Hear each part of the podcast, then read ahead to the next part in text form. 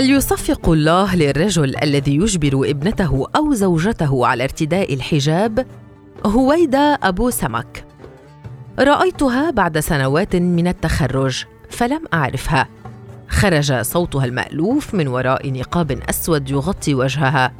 سألتها مروة انت لبستي نقاب إمتى؟ ردت زميلتي القديمة لسه فاكره من سنة جوزي خلاني ألبسه. ولأني أعرفها لا تحب هذا التشدد في الزي سألتها. وافقتي بسهولة كده. فردت هعمل إيه؟ هتطلق علشان حتة نقاب. مواقف مشابهة كثيرة تتعرض لها النساء في عالمنا العربي. فيظن الرجل أنه مطبق شرع الله على أهل بيته ويأمر زوجته بارتداء النقاب أو الحجاب. وكذلك يجبر ابنته على ارتداء الحجاب في سن صغير. لا يهتم إن كانت زوجته أو ابنته تريد أن تفعل ذلك اقتناعا أم خوفا. ويتباهى بين الأصدقاء بما فعله وكأن الله سيصفق له على ذلك وسيلقي عليه بوابل من البركات والنعمات. كانت فتاة صغيرة لم تبلغ العاشرة من عمرها بعد. ترتدي الحجاب وتسير بين صديقاتها في القرية وتجري وتلعب وهي مكبلة بغطاء رأس لم يطالبها الله به في هذا السن الصغير.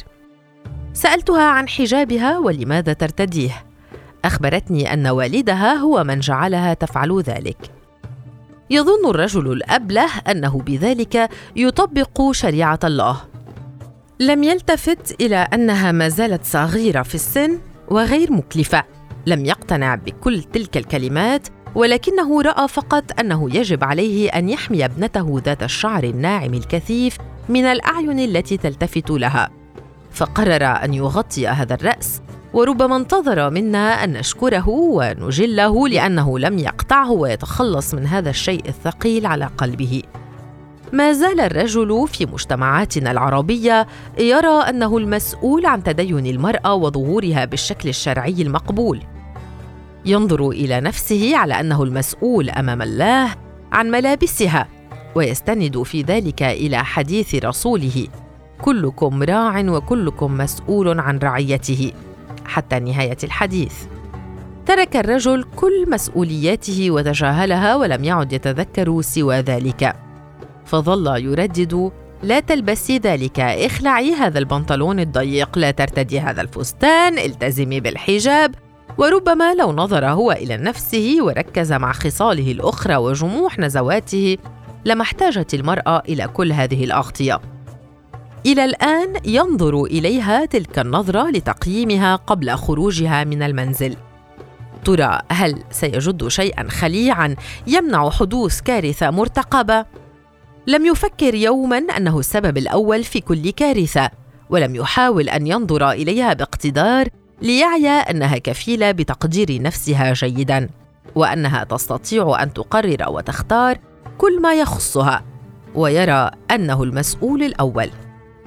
اشترط خطيب صديقتي عليها ونحن في الجامعة أن ترتدي الحجاب قبل الزواج رغم أنه أحبها وهي ليست محجبة.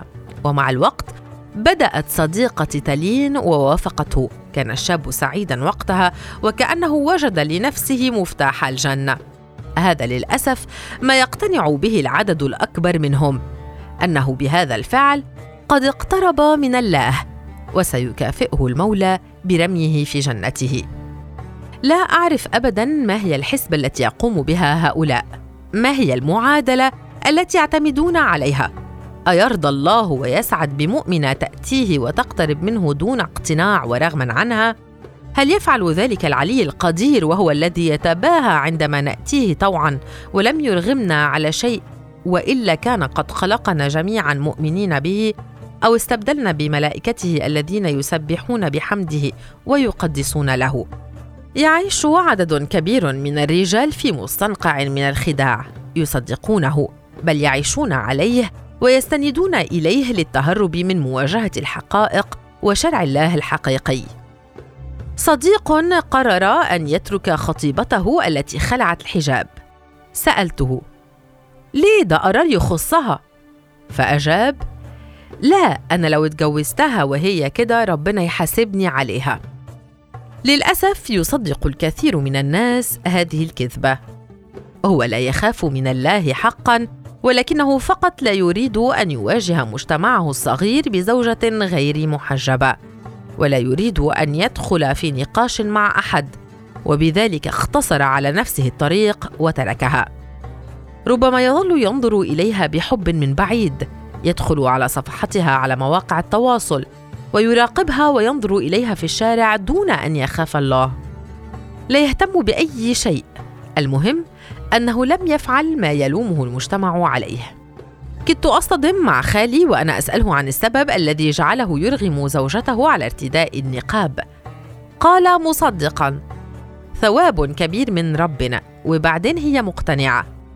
هذه هي الكذبة الأكبر التي يصدقها هؤلاء. المرأة مقتنعة. إنها توافق. لقد هداها الله لما اقترحته عليها. والحقيقة أنه لو كان الله هداها لفعلته دون مشورتك وجبرك لها. لتسلل الأمر إلى قلبها حبا وأقبلت عليه دون وجود وسيط. تصدق كذبتك ولكنها في الحقيقة ليست مقتنعة بل خائفة من الرفض ومواجهتك. في حين أنها ربما تحبك ولا تريد الانفصال عنك أو حتى تخشى أن يلومها الناس على رفض فعل تتقرب به من الله حسب رأيهم. أيها الرجل متى أعطاك الله هذا التفويض لتكون وسيطا بينه وبين المرأة؟ متى أخبرك وفي أي آية بالضبط أنه سيقذف بك في الجنة عندما تجبرها على فعل شيء دون اقتناع منها؟ من قال لك إنك مسؤول عن جعلها؟ تطبق شرع الله بالشكل الذي تراه وجعلك تأخذ على عاتقك هذه المسؤولية لتصبح واعظا ومرشدا لها طوال طريق لم تختره هي لنفسها. سيدتي زوجك ليس سفينتك المنقذة التي ستعبر بك لبر الأمان. له نقائصه عليه واجبات عليه أن يتمها. لست مطالبة بالسماح له بتسليط سيف الشرع على رقبتك بحجة أنه مسؤول عنك. ان لك أن توجهي هذا السهم لطريقه الصحيح ربما إلى رقبته أيضا لتذكيره من وقت إلى آخر أنه مثلك لا يزيد عنك شيئا وأنه عليه أن ينظر إلى نفسه في المرآة ربما يجد عينين أمره الله أن يغضهما ولكنه لا يستجيب.